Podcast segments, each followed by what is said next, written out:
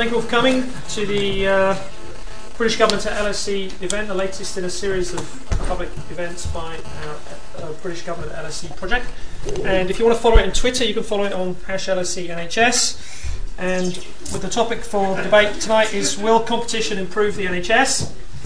And we are going to have, the, I'm Professor Simon Hicks, the Government here at LSE, by the way.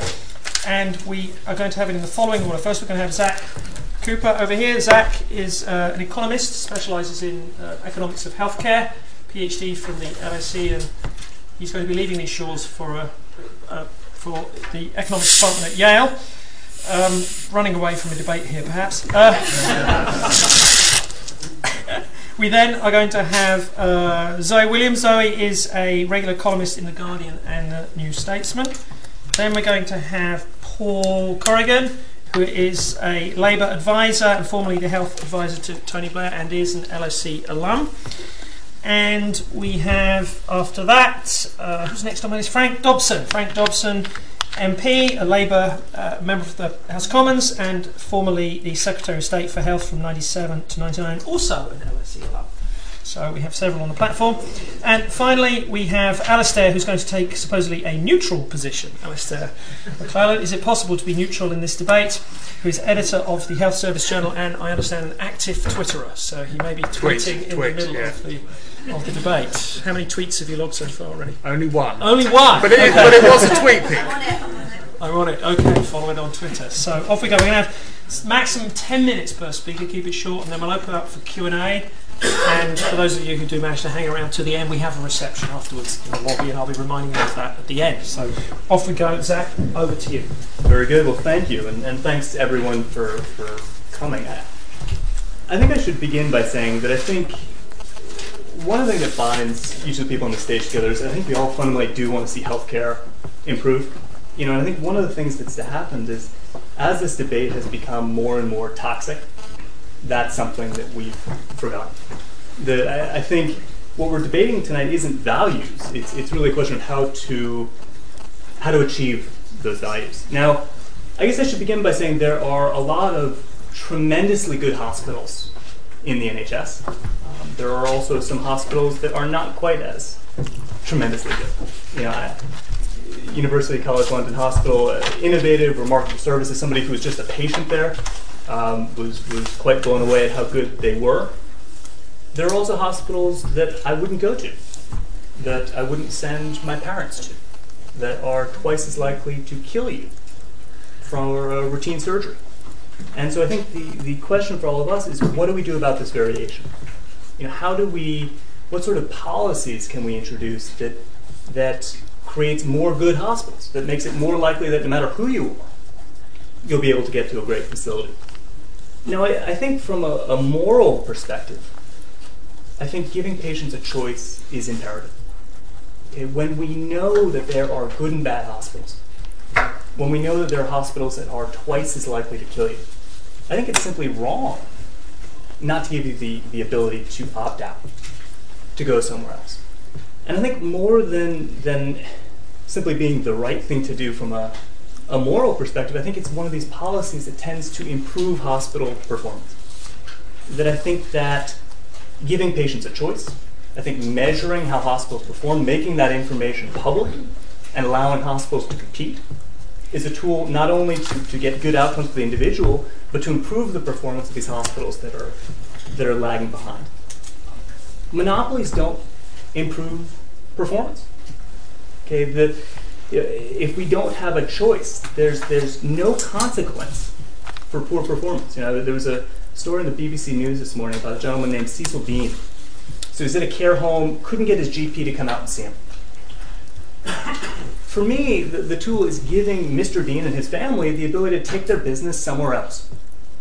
Okay, a consequence for that GP not making that choice, an incentive for other GPs in the system to eventually tailor a service around his needs mediocrity, I think, plain and simple, can't be acceptable. There are people here who say folks don't want a choice, they want a good local service. You know, that, that's the, the typical report. I think the unfortunate point is it's just not true. Okay, 71% of patients in the English NHS say that they want a choice of where they go for care. If we ask who those people are, it turns out that less wealthy patients want choice more than wealthy individuals. Okay, folks in manual labor want choice more than academics, than journalists, than politicians, as, as the case may be. And the reason that they want choice is because even in systems without formalized choice, choice still exists. Okay, it exists for the rich who can pay to go private. It exists for the rich who can move to areas with a better local service. It exists for the rich who have sharper elbows, who can negotiate for better care. Okay, I am a pain to be your patient. It does not matter whether or not I have a choice, I'm going to create that choice. And one of the things that choice does is it levels the playing field. That's why when Frank was the health secretary, there was tremendous inequality in a period before choice was introduced. Okay, poorer patients were waiting two weeks longer for care. Okay, the poorer you were, the less time you spent with your doctor, the less likely you were to get surgical care. And so I think there's a very, very strong argument for choice actually being a tool to improve outcomes for the folks who are least advantaged. Okay, then there's this question of evidence. You know, I am a firm believer in the role of evidence in public policy. Okay, we've got to test our theories and see if they work. When I came to England, I was struck by how vicious this debate was. You had one half saying choice was the panacea. You had one half saying it was going to ruin the NHS. Hopefully, we could have done a little bit better than that. You know, we had these policies come in in 2006, and our goal was to test them to see whether hospitals exposed to more competition after these reforms did better. Turned out they did. Okay, they lowered their death rates by about 6 to 8%. They shortened their pre-surgical length of stay. And this isn't just some you know, mad team at the LSE. Results were replicated by Carol Propper at Imperial College. A separate team at Stanford University with colleagues at the LSE found that better or, that hospitals facing more competition were better managed, had lower death rates, and higher patient satisfaction. Which sort of brings us to the, the role of evidence in public policy. Okay, one study is not a rationale for huge sweeping change. But as the, the evidence base grows, as we get more studies consistently finding the same results in the US, in the UK, I think the case for patient choice gets stronger. I think the final point is going to be about the, the Lansley reforms. Um, I'm not a fan of them. I came out very, very early on as, as somebody who was critical. And the way I've said is, is the Lansley reforms were a mess. The Lansley reforms promoted competition, but they weren't a mess because they promoted competition. And I think one of the things we've seen as this debate has become more and more toxic is that competition has become the boogeyman. Okay, it, it's become everything and anything that's wrong with Mr. Lansley's proposals. And I think one of the huge dangers that I see is that as we sort of begin to, to throw the Lansley reform out, we throw the competition baby out with it. The only people who are going to lose there are patients and the people working in the NHS. We're going to see quality go down, and we're going to see unable to tackle some of the biggest challenges it faces in the years ahead. Thank you very much, Zack. Bang on time. it, it, worked in the kitchen, you know, in the bathroom mirror this morning. it was right at 10 minutes. So. Right, I'm going to try and be as non-toxic as possible. um, it's interesting to me that two people uh, who I've interviewed in the past week have said the same thing. They both said it's immoral to profit from somebody else's ill health. They were quite different people. One of them was Stuart Hall, the multiculturalist, and the other one was June Hautot, who's the one who attacked Andrew Lansley and used to be a unionist. The only thing they had in common, in fact, is A, that they were incredibly old, and B, that they were both left wing. But it struck me that nobody now talks about morality in terms of competition and profit and health. It's embarrassing, you know. It, it is considered to be the most obvious ideological giveaway if you say this is immoral, whereas actually believing in the market, I don't think is any less ideological than believing in morality.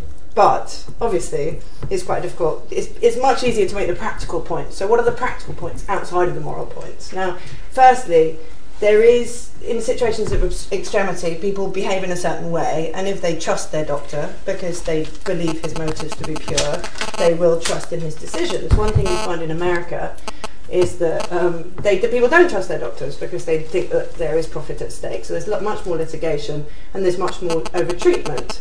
Um, part of this overtreatment is uh, emergency overtreatment. So people will come in, they won't want CPR, they'll get CPR anyway because nobody wants a lawsuit from the family. The family doesn't trust the doctor to be saying don't do CPR in case they're doing it to save money.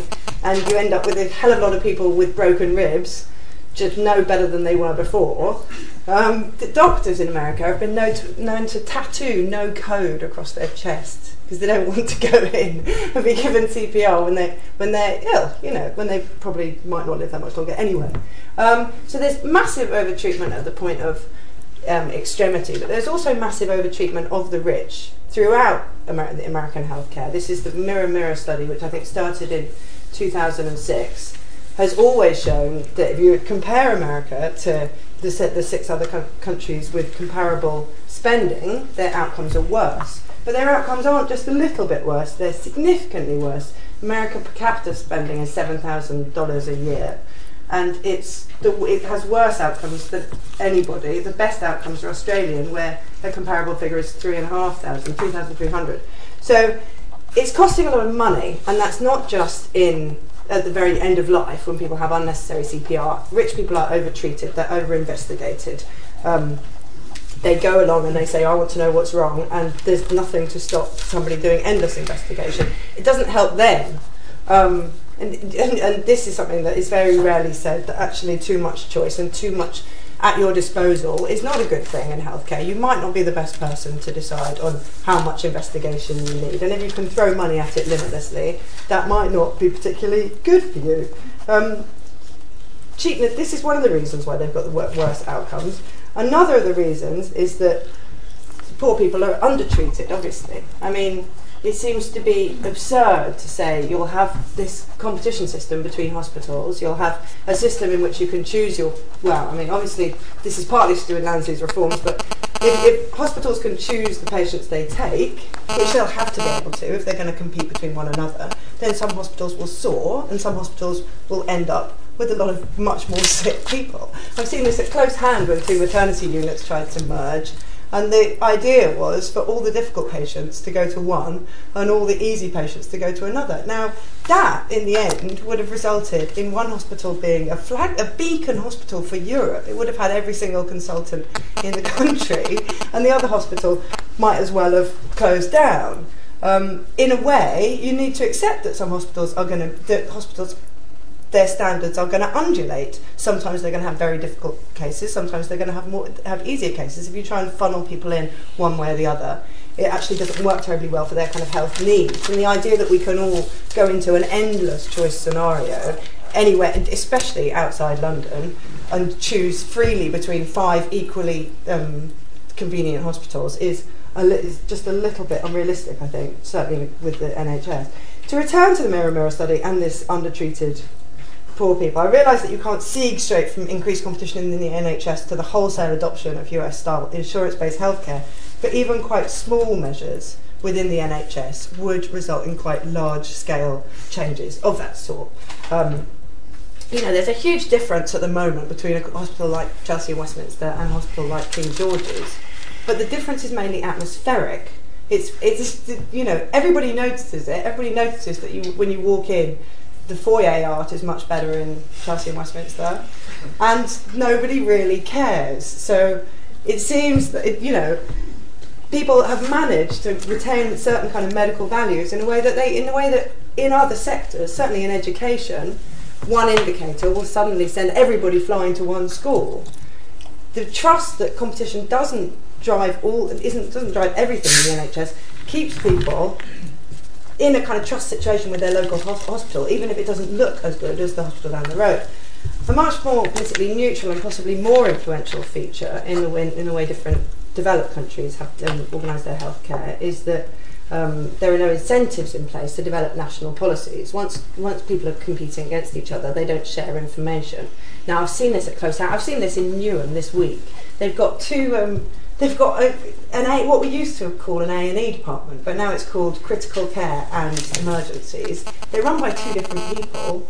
They've got the same stu- they've got the same patients coming in, but they've got different budgets, and they're fighting between themselves about which patients to send to which unit.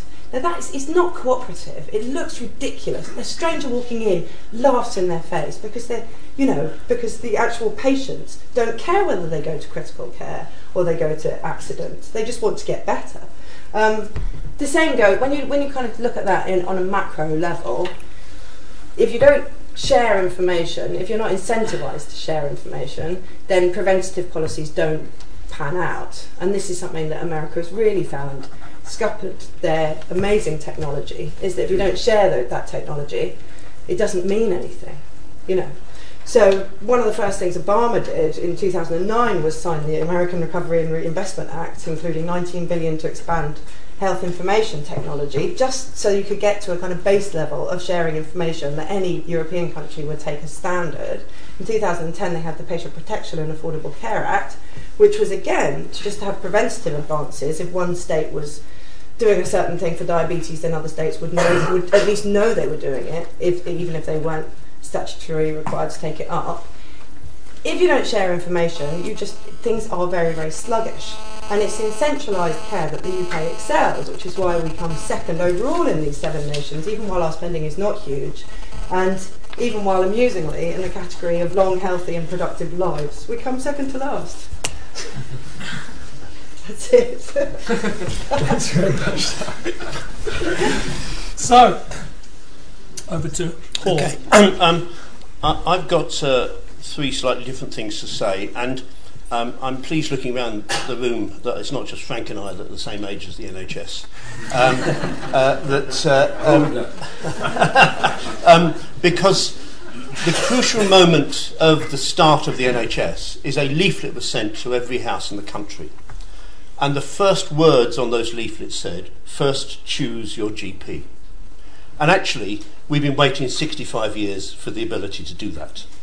Um, because that, that choice and competition at the crucial moment of having a GP has not been allowed into the NHS because the doctors have constructed a monopoly. And we've allowed, we've spent £110 billion going along with that monopoly rather than actually going for competition in primary care and that lack of competition as actually having uh, impact upon primary care across the country.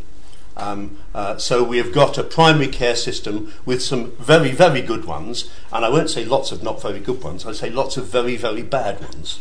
Um, and that there is no mechanism within that system where the good take over the bad because there is no competition. So the main way in which people get access to our healthcare system, to our system which is uh, uh, free access for all at the point of need, is really very bad because there is no competition at primary care level. Uh, and in those areas where it is, uh, as the point that Zack was saying, then the good get rid of the bad. In those areas it isn't, the bad continue and nothing much happens to them. So, uh, not having competition at primary care has actually been a big problem for the National Health Service, and it's a problem which no government has actually had the nerve to do because you have to take on the BMA to do that. Um, so, their a failure to do this is affecting health across the country, and it's, it's, it's increasing inequalities because we don't have that competition.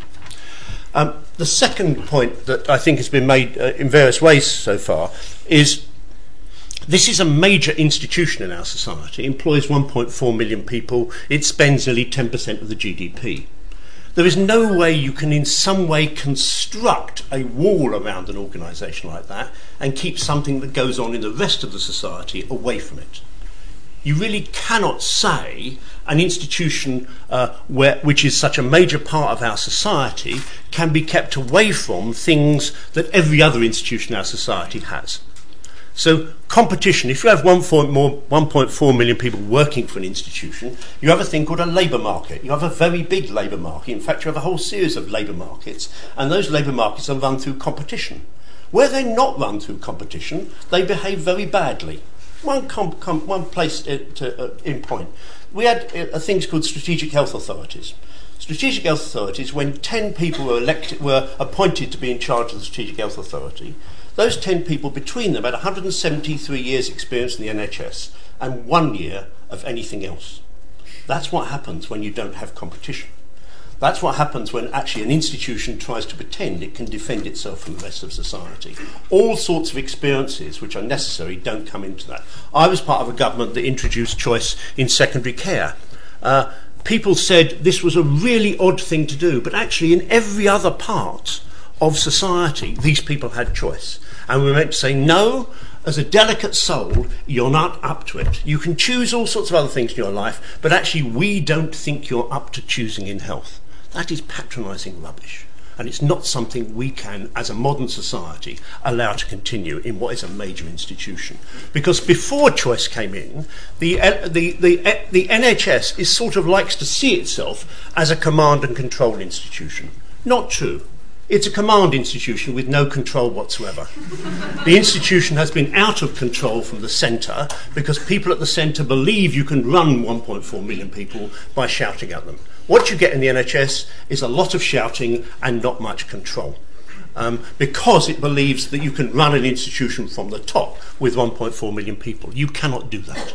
So Two things I think. You, first of all, GPs as, as uh, uh, are vital to have competi- more competition. Secondly, the institutions that run through the rest of our society, like choice and competition, run through the NHS and make it a better place. And the, the last thing I'd like to say is that a lot of the debate in the last nine months has been a, a, as if the LS, as, as if the LSE, as if the NHS is a delicate flower, right? And that actually it's such a fragile thing that a bit of competition is going to in some way shift this off its axis. Not true. I believe it's an incredibly powerful institution which can withstand all sorts of things and actually has done so already and will do so in the future. This is not a delicate institution which can be shoved off. In 2006, 1% of all uh, of all operations in the NHS were done by independent sector treatment centres. If you read the papers at the time, it was as if the institution was going to fall to its knees. Not true. It actually managed to construct a better service because of that small part of competition. So, just to conclude with the last point about competition, I was brought up uh, in a political family, and being the same age of the NHS, the NHS was very important to me and my family. And I was brought up to believe it could be and should be the best health service in the world. That's competition, and it's one the NHS will win. Thank you very much. Frank. Well, try and just start off with two points. First of all, uh, anybody can choose their GP. And anybody, anybody can unchoose their GP and move on to another. And when the National Health Service was founded, and before the uh, the competitor lot got going and persuaded the previous Tory government to introduce an internal market, anybody in this country could be referred to any hospital in the country. It's since the markets that have been introduced that the uh, the scope for choice was reduced and had to be restored. So, having said that, I'll say I, I'm always open to new ideas. So I look very carefully at the products of Zack and his merry folks.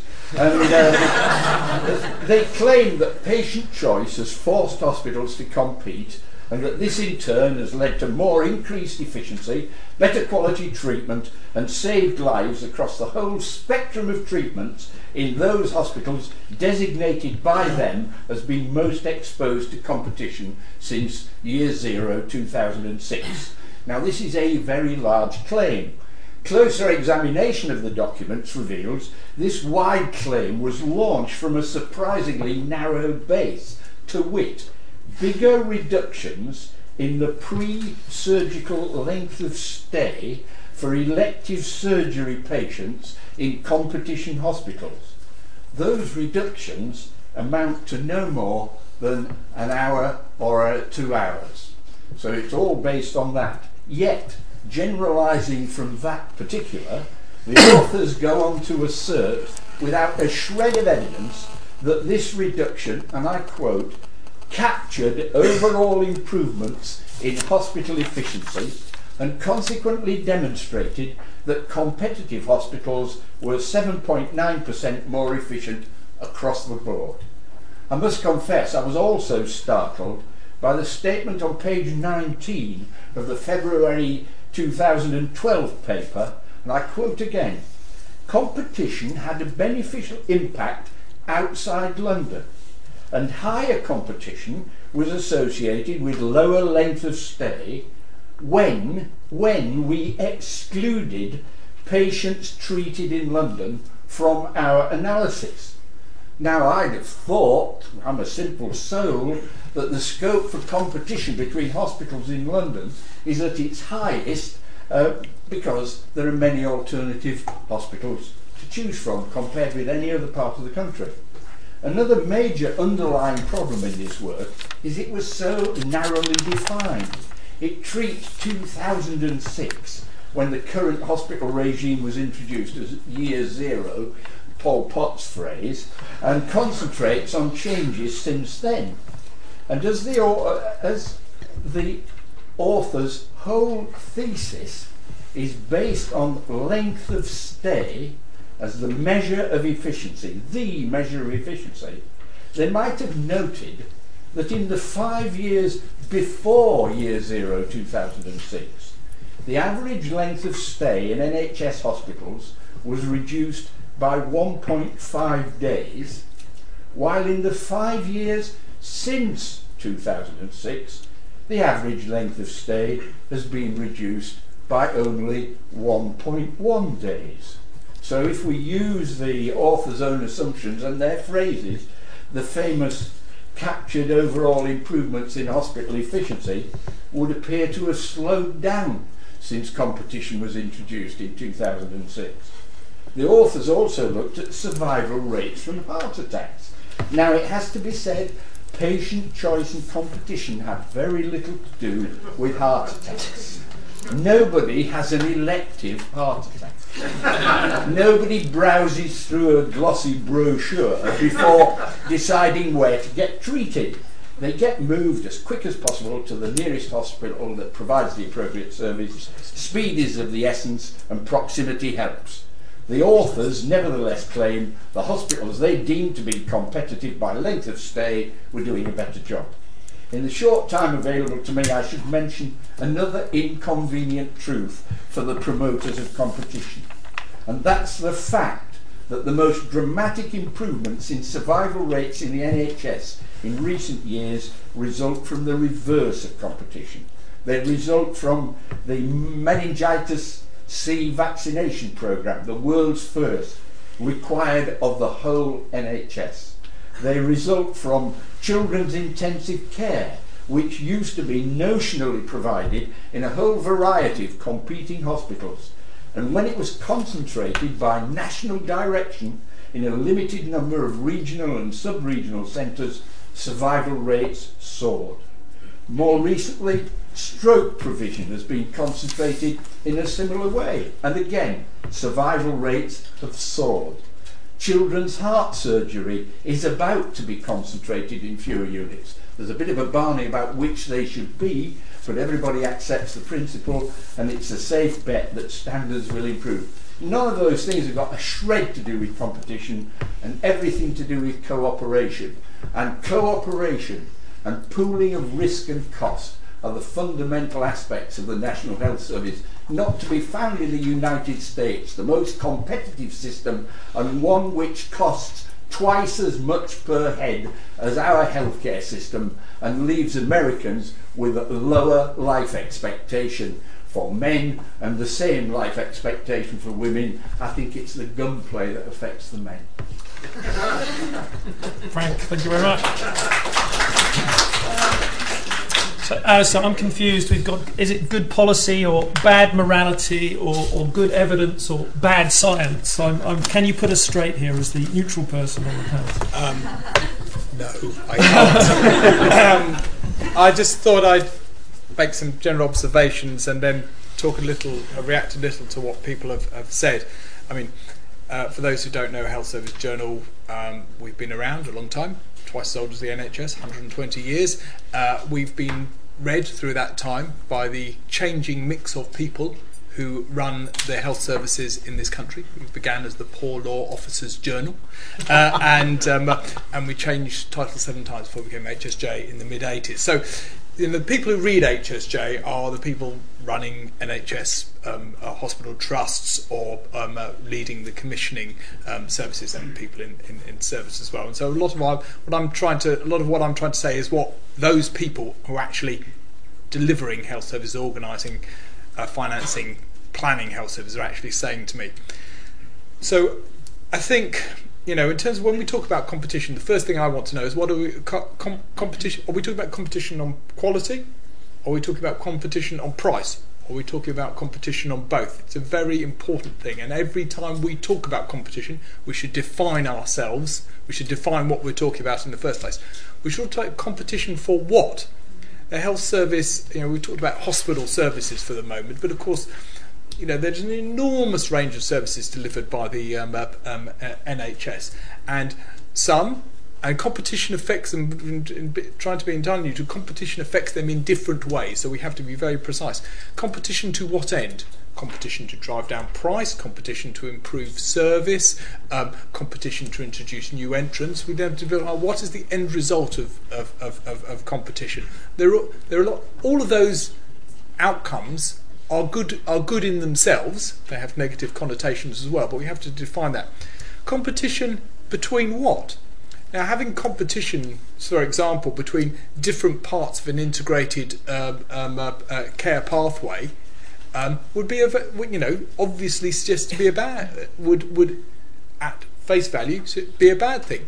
Competition between two like-minded providers, uh, two sort of similar providers, one of which who provide exactly the same quality at a lower cost. Well, not giving NHS patients access to that service, or somebody who could provide quality, better quality at the same cost. Not giving access to that is, you know, somebody raised morality early on. That seems to be like a poor moral choice um, uh, to make.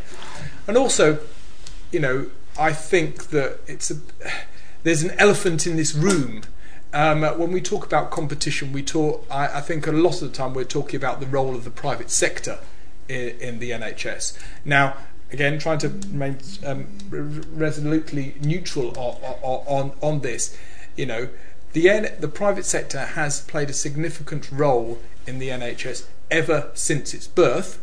There is an argument, not one that I truly hold to, but it, plenty of people put forward that GPs are in the private sector. They are self employed contractors, they are not NHS staff. And why do they have NHS pensions? They've got a good union. Um, uh, so, you know, and. and that's the kind of reaction you want. Um, uh, and you know, if you look at areas like water providers, if you look at areas like um, uh, uh, uh, mental health, medium secure mental health provision, about a third of that's been run by the um, uh, private sector for a good long time now, and I don't know anybody in the mental health world who says you know they've got plenty of mental health people complain about lots of things, but you know they don't tend to complain. Uh, they don't tend to complain about that. So we've got to be very careful in our in our in our and how we think about NHS and competition because it isn't straightforward. People in the NHS are nervous of competition. Of course they are. If you exist in any kind of system where there has been little competition and somebody tries to introduce it, you will be nervous of it, and in many cases for good reason. Uh, one of the things, but there is not a huge amount of enthusiasm for it in the private sector after all. I mean, you need to look I, I, always say to those people who are particularly worried about private sector, you know, taking over the NHS, have they looked at the private sector in the uh, private health sector in this country? It's tiny. It's re- it, so its its capacity is in- intensely constrained. Its skill set is very limited because of its size.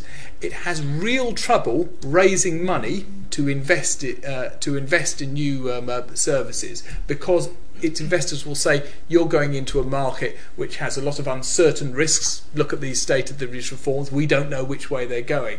So it's something that we need to think about is where would that competition actually um, come from? And is it have we got enough have we got a developed enough market to actually make competition if we decided it was a good thing, have we actually got enough competitors in it to make it properly work? Um, it's very disruptive at a time of pressure there's an awful lot going on in, uh, in the health service at the moment. We're trying to save, um, the health service is trying to save 20 billion pounds because of the reduction in growth in, in funding, historic growth in, in funding. So, you know, the last thing they need is the disruption of competition, but then possibly they're not going to save that 20 billion pounds doing the same thing in the same way. So maybe, and I'm not making a judgment here, maybe competition is one way to do it in certain areas just responding very quickly to um, the various points that people um, made. Um, Zack started off talking about um, uh, hospitals, and I just think to stress that point. In my mind, there are certain hospital services that are fruitful to talk about in competition, and there are a lot certain hospital services that are absolutely not fruitful to talk about in in a competition. But as Paul said, it's not just hospitals, and we should be very clear when we're talking about it. He said monopolies don't improve things. Well, that's plainly not true. Monopolies do improve things. The question is whether they improve. The question is whether they improve them fast enough, and the question is whether they improve them faster than introducing an element of competition.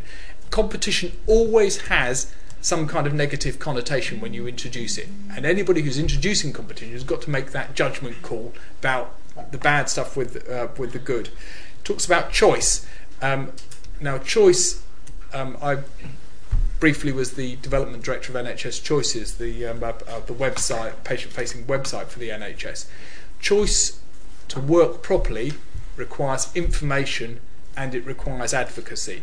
A lot of the systems, Paul will know this, a lot of the systems that we built to drive choice, the systems to inform that choice and to provide advocates for people who had difficulty accessing that information and claiming that uh, and using it. They, those systems haven't been built yet, and it would worry me personally to see any kind of rollout of competition without much better in, information and much, much better advocacy. Um, Zoe talked about the morality of doctors uh, and the motive, sorry, the motivations of doctors under competition. Absolutely, they do change. I was reading an interesting piece um, about how competition has changed the um, uh, um, the motivations of Dutch doctors under uh, under under competition, and it's something we haven't thought about enough, and we th- think about it more. But we shouldn't think that there aren't things that drive decisions of doctors right now that we might not be too comfortable with if we understood them if we understood them more, more better. You know, everybody takes decisions for particularly motive, and it's not like you introduce competition. Um, so we talked a lot about the US. One of the bête noirs of this competition, one of the reasons that Zack gets so much flack is he's got an American accent. You know, we we we we're obsessed with the US healthcare in this country, as the US is obsessed with the NHS, and it's a really you know, there are loads of other health systems in this world, good and bad, who use competition, good and bad, different. We should spend much more time looking at those other systems. The American system is screwed. Nobody should be copying that. The Americans know that. They're trying to avoid it. But there are plenty of other systems elsewhere that use competition. Again, not, but, but you know, we need to spend improve our language skills and look a lot better. Um, yeah, right, two minutes. Um, I thought I'll be I'll be done in two minutes, and I've still got some time. Right, okay. Um, I'm going to speed through and they get the points. Um, Paul talked about SHAs and um, uh, the fact that there are loads of people from the NA. Um, those people had loads and loads of NHS experience. One of the things, again, I talk about how competition is is you know the, the, the possibility or the speed of change in competition, the competition of competition in the NHS is that the people who are going to run this new system are virtually the same people who have been running the old system. Uh, you know, and at HSJ we've done quite a lot of work on that. Those old people, they weren't particularly fans of competition. They aren't particularly fans of competition. So we've got to think about how you know so this idea. Just because I think in a lot of this debate, there's a suggestion that because a government writes it down in a bill, or uh, a health secretary says it should be so, it will happen. It won't. If people don't want it to happen on the ground, they won't happen uh, on it on, on the ground. And speeding to the end. Um, so Frank talked about the fact that choice was available before the um, reforms. Um, that's very true. Um, uh, but how often was it exercised? And since it was exercised with almost no information base and very little advocacy, it probably wasn't very meaningful choice before my time. Um, uh, um, and you know, does choice make hospitals improve? Well, um, it can. When the Independent Sector Treatment Centre uh, program was launched, I spoke to lots of trust chief executives who said the fact we've got an ISTC on the border or uh, on our on our on our borders, or the fact that they've even threatened to set one up, meant my docs worked better and I got better productivity. So it can work in that, you know, that, that's a particularly narrow uh, narrow sphere. The biggest problem of all we have, and the point I'll finish on, is that we've got an terribly narrow evidence base, uh, and therefore it's very very difficult, and there is a lot of overclaiming of um, the benefits of competition, which is hard to prove because of the narrow evidence base we have. Equally, I would say there's lots of overclaiming on the uh, of the disastrous effects competition properly introduced into the service might have. Thank you very much. Okay, so we have about 40 minutes left for questions. Um, hands up for questions. We'll take two or three at a time. Please. Not yet. Um, and um, state your name and mics, roving mics coming round. I'm actually soaking. Sorry, okay? no, it's not your fault. State your name uh, and keep the questions short, please. No lectures from the audience. Okay. Um, we'll start up here. Gentleman with the glasses in the middle. Hi, good evening. Can you hear me? Yeah. Um, my name is William Wong. Thanks very much for that. Um, I really want to um, challenge this question. Um, we are sitting here at LSE, which is one of the most outstanding universities in Britain, maybe in the world. Allegedly. Um, imagine if the LSE from the autumn saying access is purely by access is purely by being inclusive. So depending on where you live or the desire for higher education, right? Nothing to do with merit. We've understood the higher education system is all about excellence, research, and so on, which attracts the best and more leads to more. Why is it so difficult for some people to understand the same principles for the health service? Good question. William. Thank you. Woman down here. Great, thanks. Got to keep him busy. Uh, in the middle. In the middle.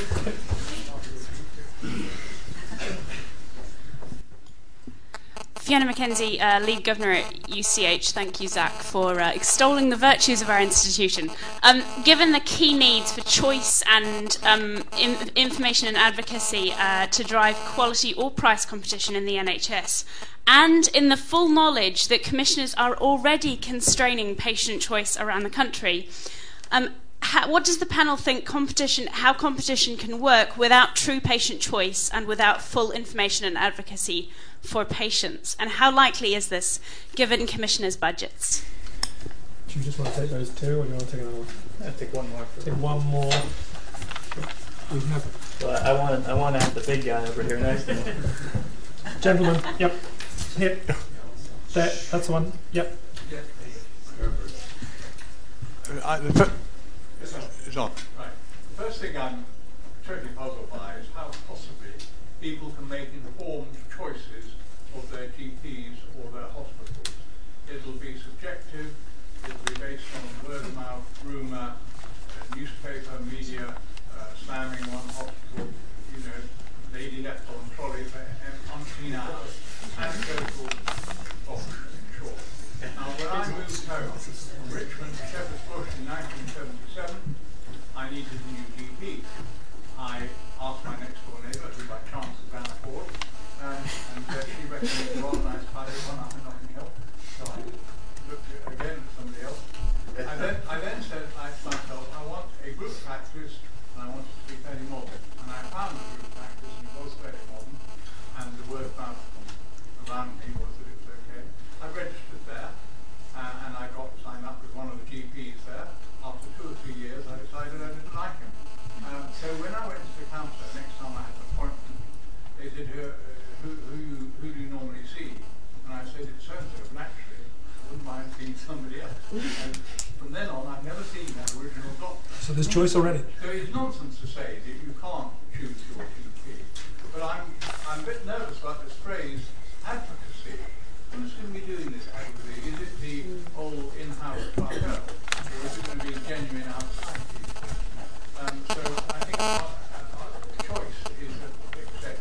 Thanks very much. I, I, I have to say, if you are uh, head um, chairman of education committee, as I once was, and you have a school in your borough, which is a bad school by general recognition and data as well, the answer is to get the head to improve, and if necessary, to change the head.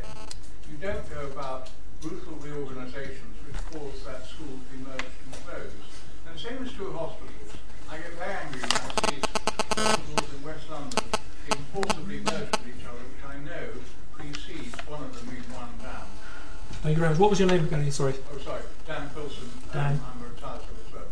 Thank you, Dan. Okay, well, do you want to take it, Frank? Across, are we going to see uh, Google Doctors or something? What is it we're going to see?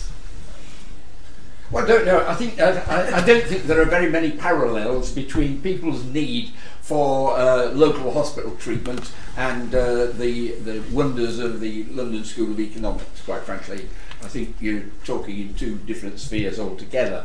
Um, as far as uh, you know, the wonders of uh, University College Hospital, all I can say is, as I was the person who authorised it being built, I have a sneaking suspicion that the new building, the new equipment, and the additional doctors and nurses may have contributed ever such a little bit to the improved performance of what was already uh, an absolutely first-rate hospital. And I think that there has been a, a, a general effort, really, to downplay the impact of having new hospitals, more equipment, and more doctors and nurses, and better qualified ones.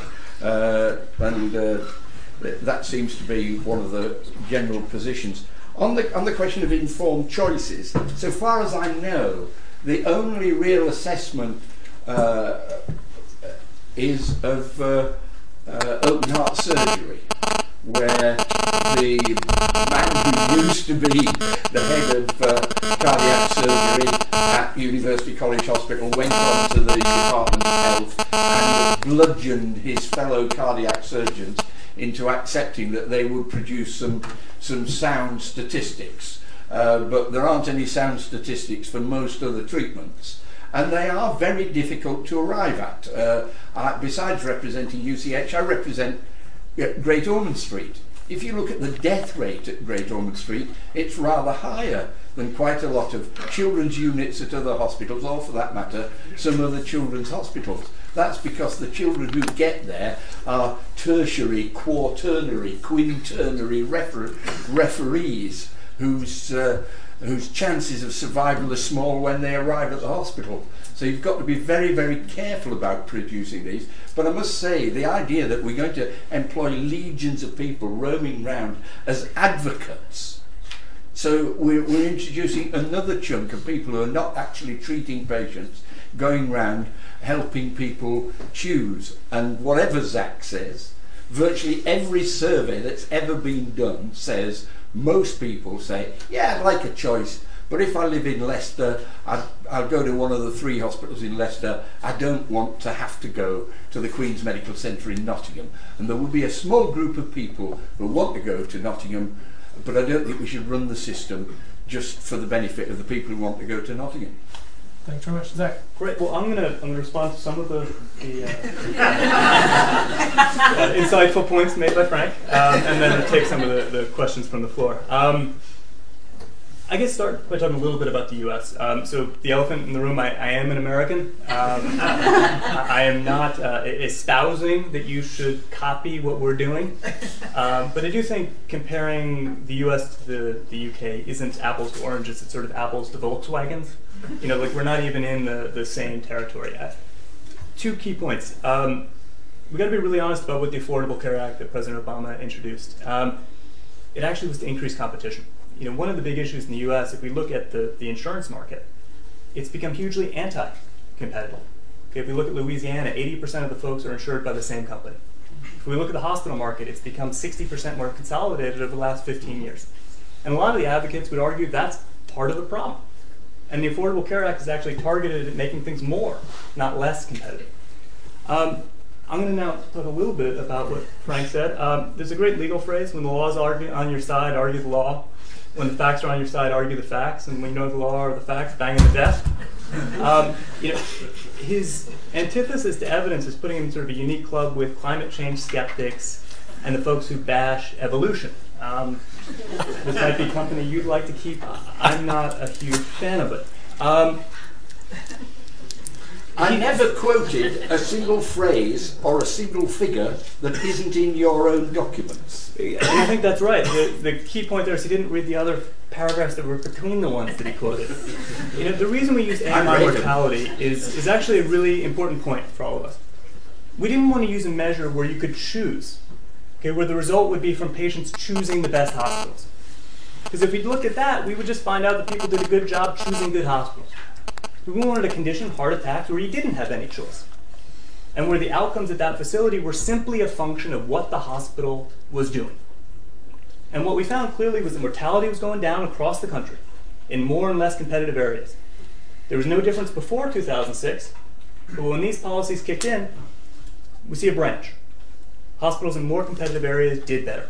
Same thing about the length of stay paper. Again, you can you can joke about the pre-surgical length of stay. Turns out there's a bit more of that in the paper. Turns out it's about 7,000 words, a couple more than a few loose paragraphs. And one of the things we do is we show a lot of these outcomes are correlated. Okay, if you do better on heart attack mortality, you get higher patient satisfaction, you get lower length of stay, lower waiting times, lower costs. Okay, now my research is not the end all be all. I will be the first to, to say that. There's going to be more work that comes out that probably modulates our findings, and I'll be the first to look at that and say what's going on. The crucial part is that we use evidence. Okay, one of the things Frank hasn't done is cite any evidence to show things are getting worse, or say what he would do to make them better. Okay, that's the sort of old political hand. You criticize the folks with solutions and you don't say what you're going to do. Unfortunately, we, we actually have some evidence on the success of your policies while you were in government. He actually is the only secretary who was in office under Labour where waiting times went up and quality went down. Well, okay. One more minute, Zack. Okay, so now I'm going to take the questions. Um,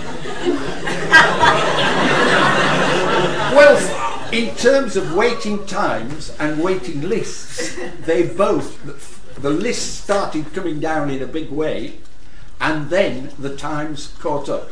And that would be the normal thing that anybody would expect. I hate to let the facts get in the way of a good Zoe, story, but they sorry. Yeah, I'm actually going to ch- cut in in a minute. Cut in now. Cut in now. You can answer the questions. Yeah, no, just to defend, I mean, just to defend Frank for a second, the reason I keep being accused of obsessing about the US, I'm not obsessing about the US, I just use that as, a, as the obvious example because it was the worst and most expensive. Actually, this is a survey of seven countries that happens to have been take, undertaken by an American agency, and the UK comes across really, really well, and that's what we keep forgetting is how amazingly good the NHS is, and not in no small part thanks to the last government. You know, I mean, I don't like everything they did by any means, but you know, there was a lot of good stuff. Just to deal with these questions, William Wong, I don't think. I mean, I, I'm with Frank really. I don't really see.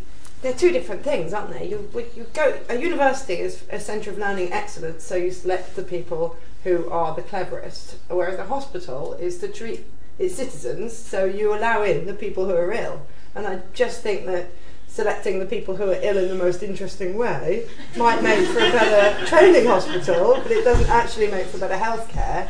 I think I can do a switch and answer the second and the third questions at the same time. In terms of how commissioning is going to work, I don't think, just from the, my experience of choosing schools, I don't think you will actually have a choice. I think your GP will have. What will happen is that so, some GP practices will be really good at it, some will be really bad at it, some you'll agree with their philosophy, others you won't. So competition will become intense for certain GP practices, which you then won't be able to get into, exactly like primary schools. And the, the, the sense that you want that GP but you can't get in will make everybody incredibly febrile and want it more. Then people will start moving nearer it. And then the perception that one is a million times better than another will intensify so that you suddenly think you suddenly take two schools and they're actually not that different, but people are selling their houses just to get out of one and into another. Um, then what happens is they end up not being able to go to the school they want to go to, and so they go to the school that they really don't want to go to, and then they're amazed when their children are taught to read, and exactly the same thing will happen. They're like, I really don't want this GP. Oh my God, he diagnosed my heartburn. What a genius! But by then it will be too late because perceptions will be kind of locked in, and this comes back to Dan Pilson's point that actually informed choice is, is really thin on the ground. Even a lot of experts don't know what, what the right choice is. So the idea that a lot of people who just want regular garden variety healthcare are going to make brilliant choices based on all the available evidence, I think is is moonshine, and it just wastes a lot of individuals' time as well as society's time. Oh, interesting. Every single doctor I know trawls through a whole range of evidence to choose where they send their family, or for every operation they have, uh, all the time. That's what goes on amongst the medical profession. Uh, and the notion that it doesn't go on is a fantasy.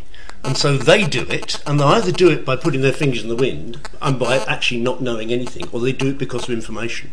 Um, and why are they allowed to do that, but other people are not allowed to do it because they're too thick, apparently, to understand things? That's just not acceptable.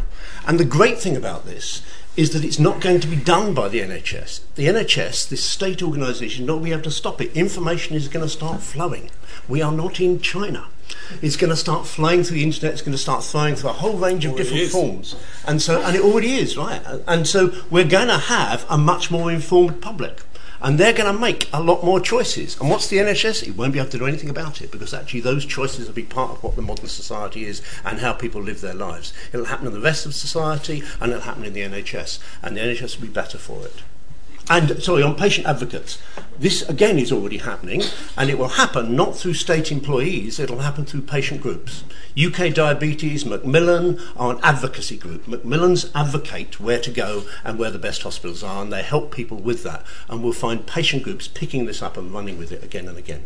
That's that. Just two very quick points. Um, Zoe's point about um, GP practices. I mean, one of the weaknesses of these reforms, I think, is that there is no meaningful um, uh, policy in it to increase or encourage the choice of GP practice. The practice boundary stuff is smoke and it, sorry. Uh, that there is no meaningful um, uh, policy within the reforms to increase um, choice of GP practice. The practice boundaries reforms are pretty much pretty weak smoke and smoke and mirrors. Toned and down to keep the GPs on side for for, um, uh, uh, for, for, for commissioning. Now, if you gr- if you believe the competition can have positive effect, if you believe it, certainly won't be the case in, in primary care. The choice between G, GP practices, nothing meaningful being proposed uh, there.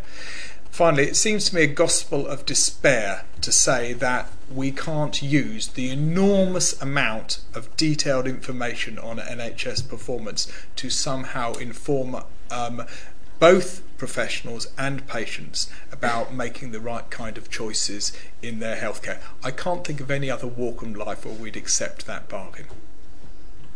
Okay, open up some more.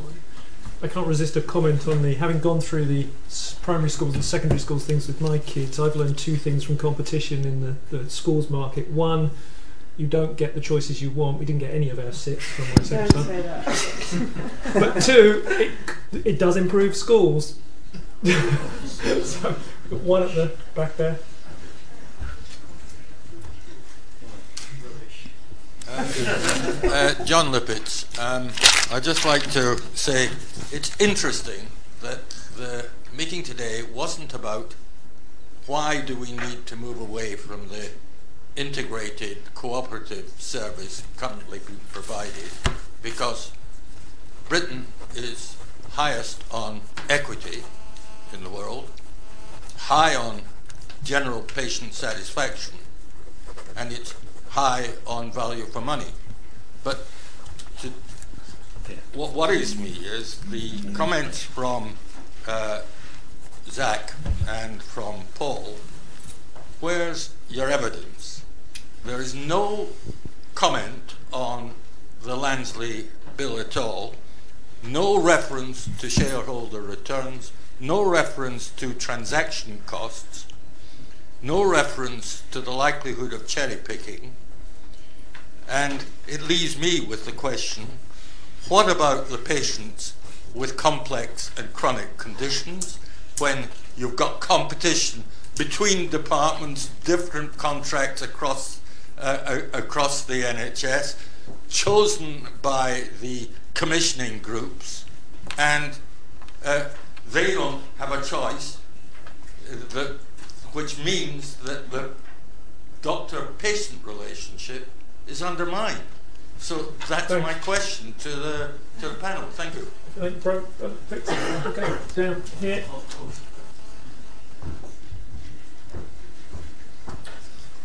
um, Julian Le Grand from the LSE.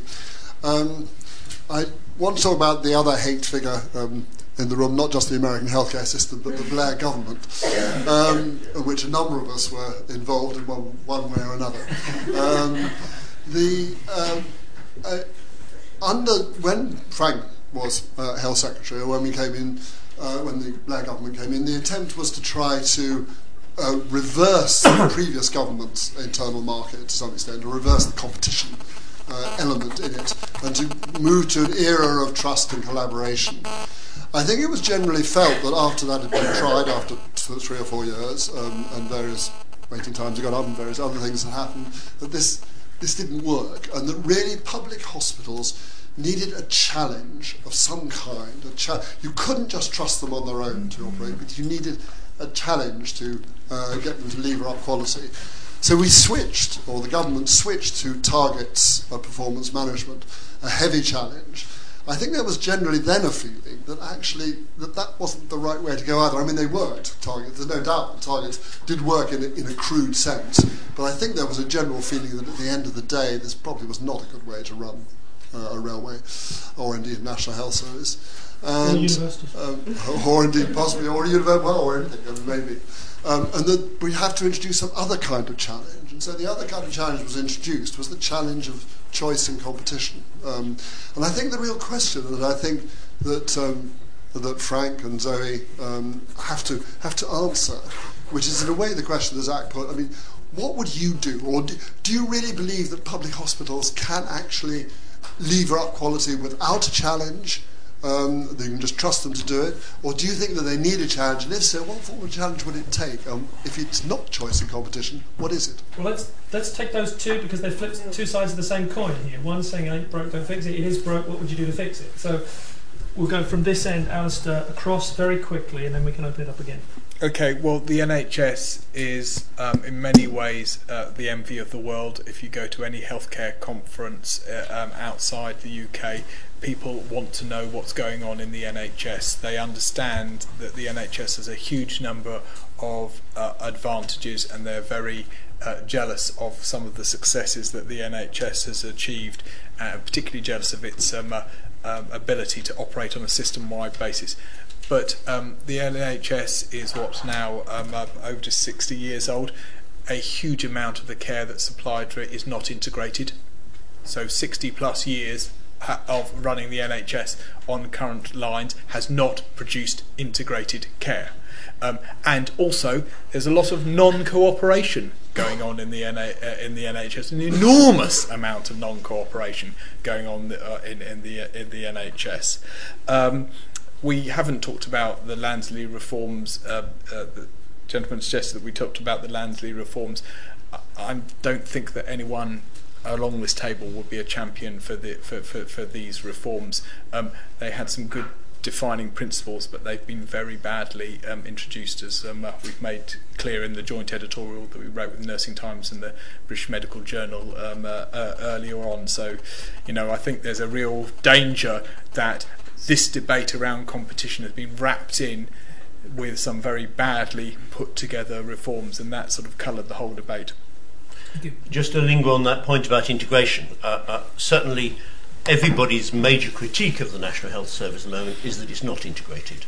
Um, uh, we su- it may be 60 years old, but we mainly suffer from a lot of Latin called primus and secundus, and the difference between primary care and secondary care is actually enormous and chasm-like. Um, uh, and so, uh, whatever the NHS has done, it has not constructed an integrated system. Uh, and about 60, about two thirds of the expenditure is spent on people with long term conditions. And if you have a condition uh, for 30 or 40 years, uh, you suffer greatly because that care is not integrated. Uh, and the notion that competition, uh, cooperation, if that's what the current system is, constructs integration just hasn't been the case. Um, so there may be a possibility that competition will be able to construct new forms of integrated providers, and that'll be we'll see. But uh, to take Alastair's last point, I don't think the um, uh, uh, the Lansley reforms will have much impact on many of these things, one way or another. Okay, um, yeah. To go to go to John Levitt's point, um, this is actually my main worry about the about the reforms and competition generally is not that people will cherry pick the easy operations because when you look at it, there don't seem to be very many easy operations. there seems to be one easy operation, which is to do with your hips, and everything else is tremendously difficult. Um, but rather, when you look at public sector commissioning, which was kind of privatisation or competition, it was there to kind of stimulate competition. What you found was exactly what you described about American healthcare, which is you just get giants supplying everything. So you get four huge giant companies supplying everything, and all the ideas about payment by results or targets, or whatever you want to call it, um, goes out of the window because the company is too large to fail. So they might fail on their particular target, but they still keep getting the work, and that's something that you see across the um, across pu- public sector commissioning, and I think would be very depressing to see in the NHS. In terms of what what I would do to improve things, I changed my mind slightly while you were talking, which is annoying. Um, I mean, the thing which I think, which I look at in the NHS, which works brilliantly, is, and is a kind of third sector, well, it's third sector, not private sector, is abortion services are unrecognisable from uh, from 20 years ago, just in terms of the speed, the efficiency, the customer care, the satisfaction, absolutely everything about them is fantastic. The only thing which has gone which has gone backwards in abortion services is that the um, NHS doctors are no longer kind of trained into them because BPAS has taken them on so successfully that nobody in the NHS really does them. Um, and that's probably what I would say. There is a role for the third sector, um, and it's not. Well, they just seem to be really good. So maybe, well, maybe they just compete in a more pleasant way. So- Nice competition. Yeah. Um, Got a but- convert. Well, yeah, we- we've won. No, um, and I guess I, I, maybe I'll, I'll go the other direction and say I think one of the things that happens in the NHS, and it, it's an answer to John's point, is that people think it's all or nothing. You know, I'm, I'm Zack. I'm the guy who talks about competition. I don't believe in anything else, um, let alone integration. Nobody's saying that competition is the only thing that will work or that should be in the NHS. Okay, you need a central government. Just wrote a paper about the need for a central government to have meaningful competition.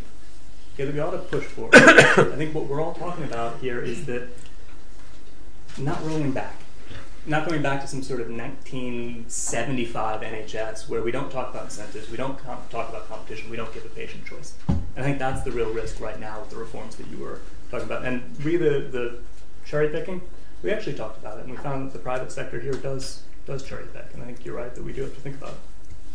Thanks, Frank. Would you change anything? Yeah, yeah.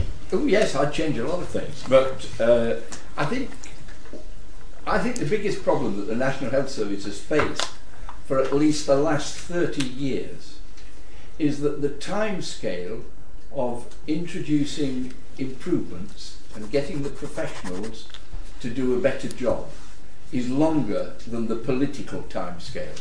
And that government after government, having initiated things which may have brought about improvements, may not, they've not let the bloody things have half a chance uh, before they decide, oh dear, it's not working, we'll have to do something else. And I A bit like scrapping fund holding then. Sorry? Like scrapping fund holding. No, I think scrapping fund holding, which was carried, you may recall, by a two-thirds majority at the BMA GP meeting. Uh, Very progressive that, that people, probably was a good idea, was scrapping it, and as far as I know, nobody's bringing it back. Uh, but the uh, my the it, it, it seems to me that what we've got to try to do is to give the people who work in the National Health Service the opportunity to do their jobs and do them better than many of them doing them better than they're doing them at present. And one of the biggest problems in the National Health Service has always been and will not be uh, mended by competition is identifying new ways of treating people, uh, new ways of organising things, and then spreading them rapidly right across the National Health Service. And when I, one of the first things that jobs that I did, very pleasant task I had when, when I became health secretary, was distributing awards to nurses who had introduced innovations in their hospitals which were of very clear and direct benefit to patients. And I said to them after the award ceremony, how do we spread this? And several of them, and this is after we've had the internal market from the previous government, several of them said to me, well, our management keep telling us to keep quiet about these improvements because if we in Doncaster have improved something and then the people in Rotherham know about it, it will reduce our competitive advantage. So competition does not necessarily spread good practice, it can actually inhibit the spread of good practice. But th- it seems to me that the real thing is, I, it, we've got to have certainly comparison so that you can identify the places that are doing a good job or the units within a place that's doing a good job and then get to work one way and another getting them to improve what they're doing. And again, in London, and can you confirm, Zack, did you include London in this great study or not? I, I still don't understand. So we'll, we'll go back to the paper. This is a, a really good point. Um, so people like Frank often say it's, it's a London only thing. If you've got four providers, they're each 20 kilometers away, that ain't that different than you having four, kilo- four providers that are two kilometers away. So what we talked a lot about in the paper was it was substitutability. So yes, we included them in some, and then we showed that when you excluded people in London, it turned out competition had an effect outside of London. So it wasn't just some sort of London village thing. Okay, well, all, all the time I've been uh, a, a patient of GPs in London, and when I first started off, he was a Passfield Hall GP. Uh, and uh, a Dr. Bolt, and it was claimed he was so old it was his blood that Harvey discovered was circulating. uh, and uh, I eventually moved on to another GP, and then I moved on to our, our current GP. And at all times, if I needed some hospital attention, they used to look a few things up and they would say, it was long before I was an MP, most of this. Uh, they'd say, well, uh, if you went to Barts, they're pretty good there, and it, it'd be about six weeks' wait. If you go to UCH, it'd be four weeks' wait. You could go to Westminster, uh, it'd be ten weeks' wait. Which do you fancy? And as most people do, I'd say, well, what do you recommend, doctor?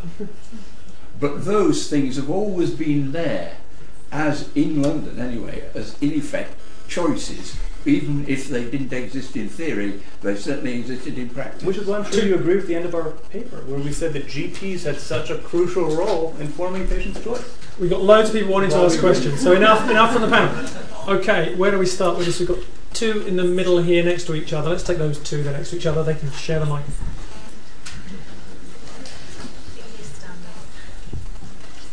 Um, Veronica Teal, I'm a policy researcher. Um, the question that always arises for me in competition in any shape or form is about attracting the staff that will improve the quality so much. And um, question to the panel is, how do you make sure that um, trusts, foundation trusts, PCT, CCGs, whoever will do the commissioning, have the same level of quality staff at their disposal um, it's very expensive to attract the best, and self selection bias usually suggests that people who are very good and can earn a lot of money will move to richer areas. Great. Um, I'm Edward. I'm a health policy student here at LSE, and uh, my question kind of dovetails with um, Frank's last point. I heard an uh, interesting anecdote uh, from a talk from a Harvard, Harvard Business School professor recently about a big hospital in Boston and he said that 70% of the patients that were treated in outpatient settings there, so go in, go out the same day, would have been in the intensive care unit 30 years ago. And 70% of patients in the intensive care unit now would have been dead 30 years ago. So innovation is what drives us forward. This is what makes things cheap. This is what makes things more quality. And it seems like, I guess I'm going to take a little bit different tack than Frank here, that competition is kind of necessary for this sort of business model innovation. I think that's why you see some hospital mergers because it's kind of a failing business model and you need that sort of creative destruction through competition. So I guess I'd just like to hear the panel uh, reflect on that or tell me if I'm wrong. Okay, we've got some people waiting very patiently. I've seen this hand has been up a long time over here.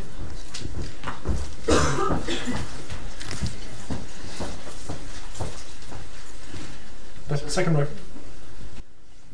Can I put in a plea for competition based on outcomes and outcomes measured by objectively validated criteria. I read an article in the Denver Post which altered my thinking on this about a year ago, and the article commended the Danish system where you go into a Danish hospital, there's a little cubicle which contains um, all the relevant data to the whole range of treatments available for every hospital in Denmark if you're too stupid or too old like me to be able to use the system, a member of staff helps you through it. And there's none of this um, propaganda that we have now in the health service here, where people compete with each other to produce beautifully photographed brochures as if they're trying to flog some kind of new photocopier. All those resources could be translated into medical services. I've spent two frustrating years as a patient governor, and I've been favourably impressed with the brilliant outcomes of the medical services, but equally unfavourably inf- impressed with the sloppy management and the general evasive nature of the information that's provided. We'll take one more question over here and then we'll come back to the panel.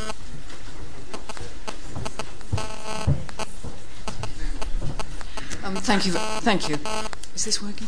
Yes. Um, two Name very, two and- very. Sorry, Kate Jenkins, LSE. Two very quick points. First, the conversation this evening has been extremely interesting, but has been concentrated on hospital services. It always used to be the case that the vast majority of interactions between patients and the NHS was with their GP. One of the things that I've been waiting for is to hear how GP surgeries are going to continue to supply that very important, not to say crucial service to their patients, which is not just the interface between patient and more elaborate care in hospitals, but is what goes on in the GP surgery.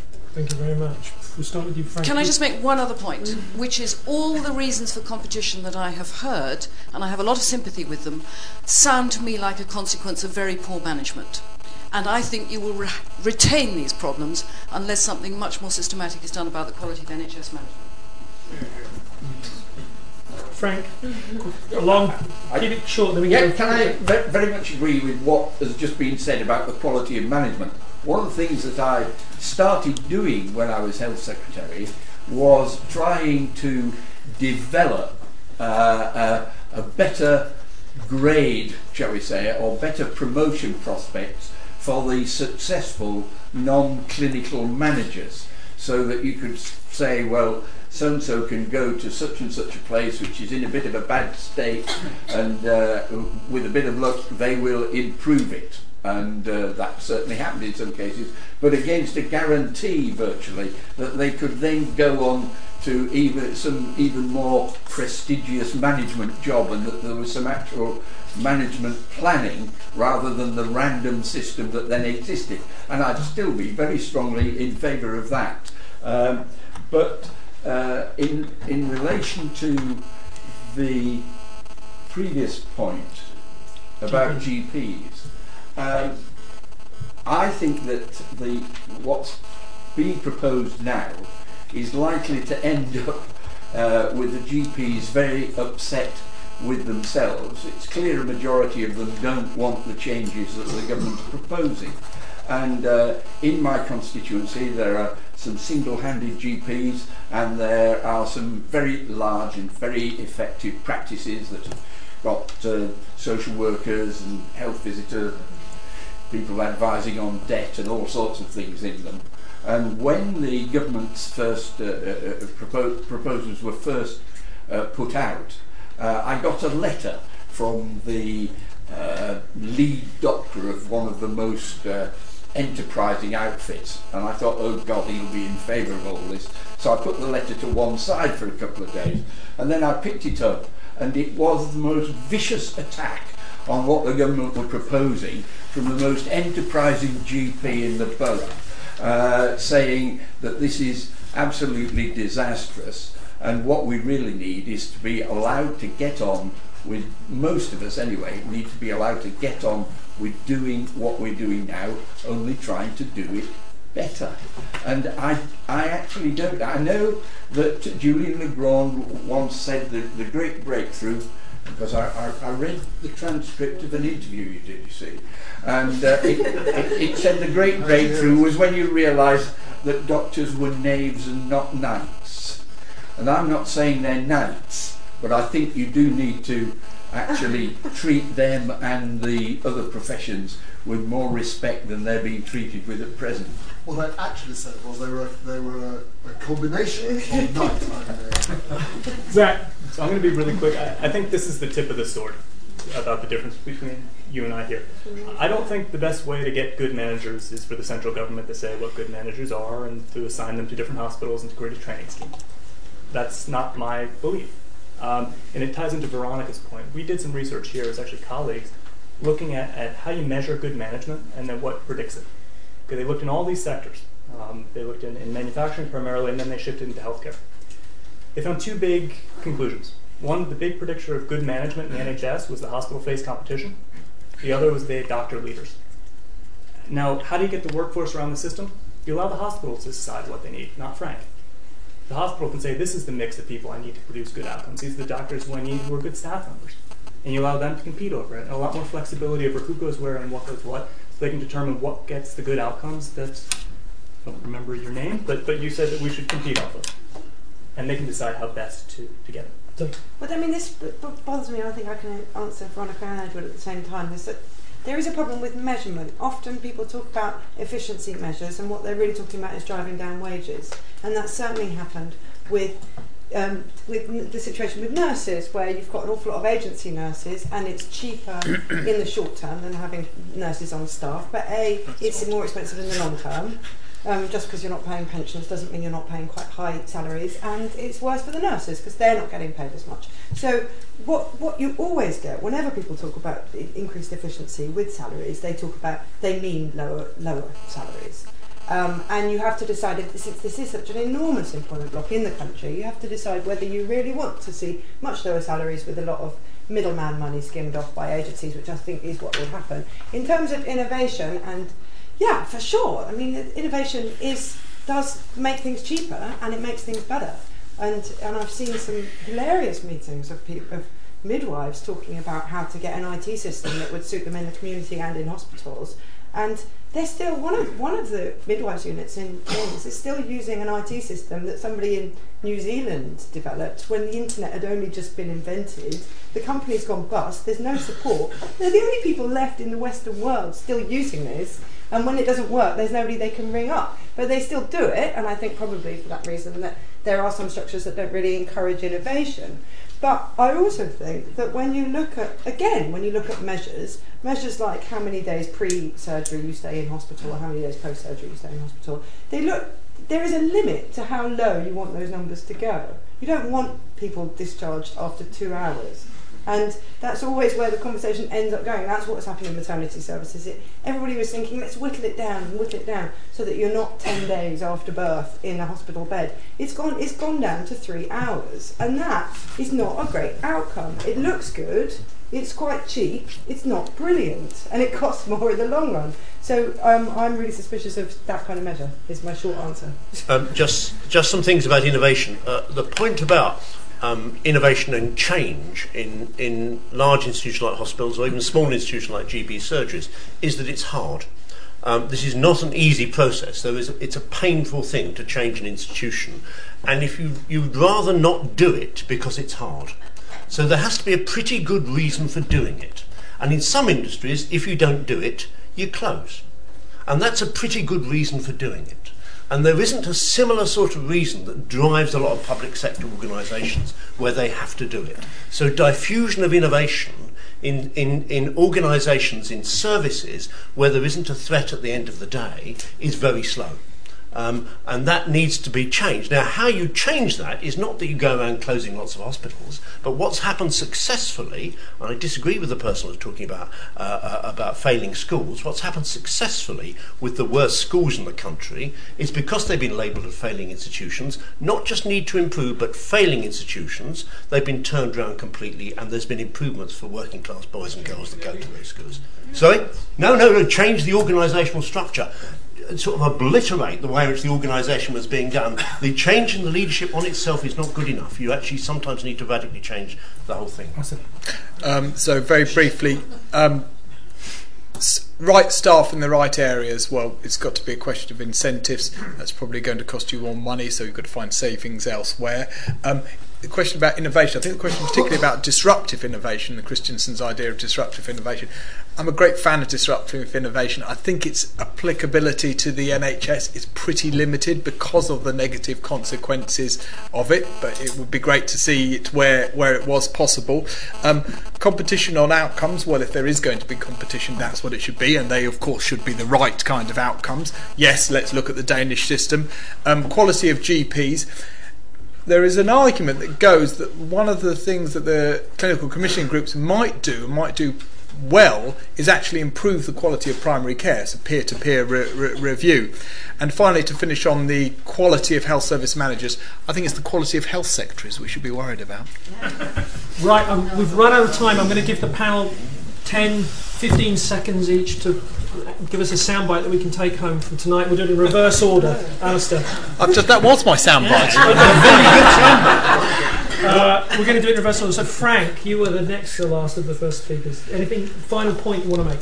Yeah, the National Health Service is now more popular than it's ever been, and it does a good job for most people in most places most of the time, and it's phenomenally cheap compared with other systems piss about with it at our peril.